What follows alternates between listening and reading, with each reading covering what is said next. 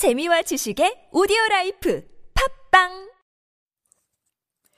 청취자 여러분 안녕하십니까? 2월 1일 수요일 KBRC 뉴스입니다. 금융위원회가 장애인의 금융상품 가입 차별을 없애고 영업점 창구 등 금융서비스에 대한 접근성을 높이는 방안을 올해 상반기 중 개선하기로 결정했습니다. 그동안 장애인의 금융서비스 이용 관련 정책은 산발적이고 단편적이어서 장애인의 개선 체감도가 낮았는데 실제 국가인권위원회에 접수된 장애인 금융차별 진정 건수는 2013년 55건, 2014년 62건, 2015년 82건 등으로 계속 증가해 왔습니다. 금융 현장에서도 장애인이라는 이유로 대출이 안 되고 카드 발급이나 보험 가입까지 거절되는 사례가 빈번하게 발생하고 있는 것으로 드러났습니다. 이에 금융위는 장애인 차별 실태를 정확하게 파악하기 위해 1분기에 금융상품과 판매 채널별로 조사하기로 하고 이 과정에 장애인 단체를 참여시켜 장애인들의 의견을 반영하기로 했습니다. 특히 조사 결과를 바탕으로 상반기 중 금융상품 가입 때 장애인에 대한 불합리한 거절 관행을 고치고 차별 개선 방안을 마련하기로 했습니다. 금융위 관계자는 장애인 등 금융 취약계층 현장 점검을 통해 현장의 목소리를 지속해서 정책에 반영하겠다고 말했습니다.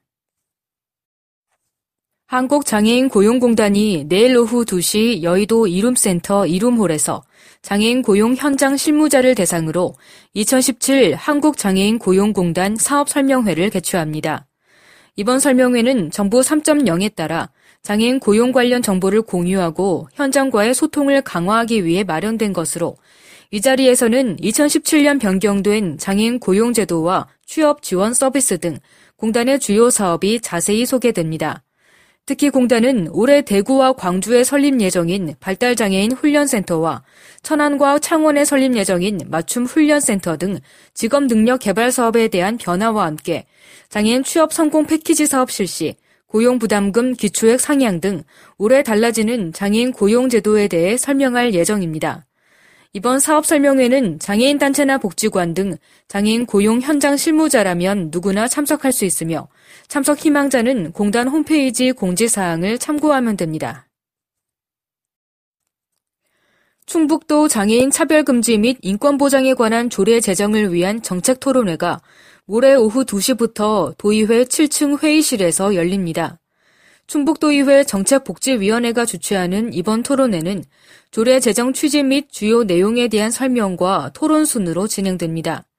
토론은 이광희 위원장이 좌장을 맡고 충북 사람연대 송상호 대표, 충북 장애인단체 연합회 최난나 부회장, 충북도 곰돌이체육관 안종태 관장, 충청북도 발달장애인 지원센터 전찬근 센터장, 청주시 장애인 종합복지관 이순희 관장, 충주 장애인 자립생활센터 심현지 센터장 등이 지정 토론자로 참석합니다.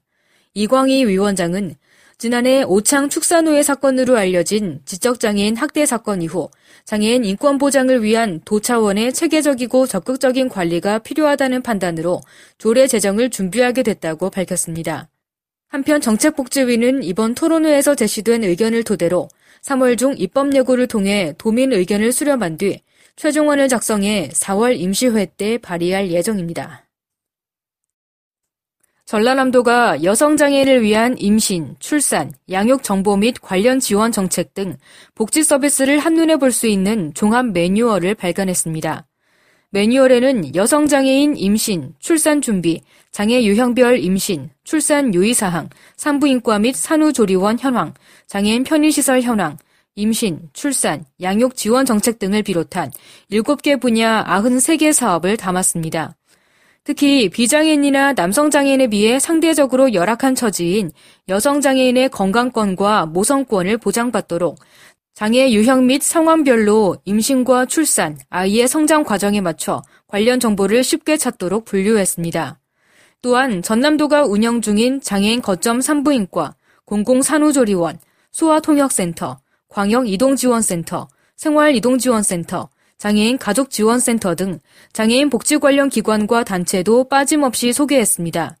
매뉴얼은 전남 지역 장애인 거점 산부인과와 공공산후조리원, 시군, 장애인 단체 등 일선 복지 현장에 배부했으며 보다 많은 도민들이 활용하도록 전남도 홈페이지 공지사항에 게재할 예정입니다. 부산 영도경찰서는 술에 취해 간병해 오던 형을 흉기로 찌른 혐의로 55살 A씨를 붙잡아 조사하고 있습니다. 경찰에 따르면 A씨는 어제 오후 4시쯤 영도구 자신의 집에서 누워있던 형 59살 B씨의 등을 흉기로 한 차례 찌른 혐의를 받고 있습니다. A씨는 병수발이 힘들어 형을 흉기로 찔렀다고 자백했다고 경찰은 전했습니다. 경찰 조사 결과 A씨는 30여 년 전부터 뇌변변 장애와 간암을 앓고 있는 형과 함께 살면서 간병을 해오다 최근 의료지원금 축소 등으로 생활고를 겪으면서 우울증을 알아온 것으로 드러났습니다. 담당 경찰은 이들 형제는 별다른 직업을 가지지 못해 기초생활 수급자로 생활하면서 생활고에 시달려 왔다고 밝혔습니다.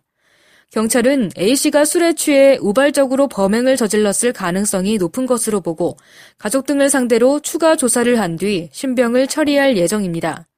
한편 흉기에 찔린 형은 병원에서 치료를 받고 있지만 다행히 생명에는 지장이 없는 것으로 알려졌습니다. 경기도 광명시는 주거 위생 상태가 열악한 취약계층 가정을 직접 찾아가 청소와 정리를 해주는 위클린 사업단을 오늘부터 운영합니다. 이번 사업단 운영은 광명시가 현재 저소득 홀몸 어르신이나 장애인 가구를 찾아가 전등 교체나 보일러 수리, 보온망 설치 등 생활 불편 사항을 해결해 주는 생활복지 기동반에 이어 복지 소외계층 시민을 위해 추진하는 신규 사업입니다. 시는 위클린 사업을 위해 올해 예산에 사업비 4,700만 원을 편성했고 정리수납 자격증 소지자를 기간제 근로자로 채용할 예정입니다. 위클린 서비스 대상자는 홀몸 어르신, 장애인, 한부모 가정 가운데 스스로 정리정돈이 어렵고 주거 환경이 열악해 주변의 도움이 필요한 시민입니다. 신청은 거주지 동주민센터 사회복지 담당에게 하면 되고 담당자가 신청 대상자를 확인한 후 찾아가 서비스를 제공하게 됩니다. 시 관계자는 소규모지만 혼자 수리하기 어려운 시민들을 돕는 광명시 생활복지 기동반과 이번에 시작하는 위클린 사업으로 복지 소외계층에 있는 시민들의 생활 불편을 해소하는 데 총력을 다하겠다고 말했습니다. 끝으로 날씨입니다. 내일은 전국이 맑겠으나 모레 오후부터 차차 구름이 많아지겠습니다. 일부 중부 내륙에는 아침 기온 영하 10도 이하의 추운 날씨가 지속되겠습니다. 내일 아침 최저 기온은 영하 19도에서 영하 2도, 낮 최고 기온은 1도에서 10도가 되겠습니다. 바다의 물결은 서해와 남해상에서 0.5m에서 3m, 동해상에는 1m에서 4m로 일겠습니다.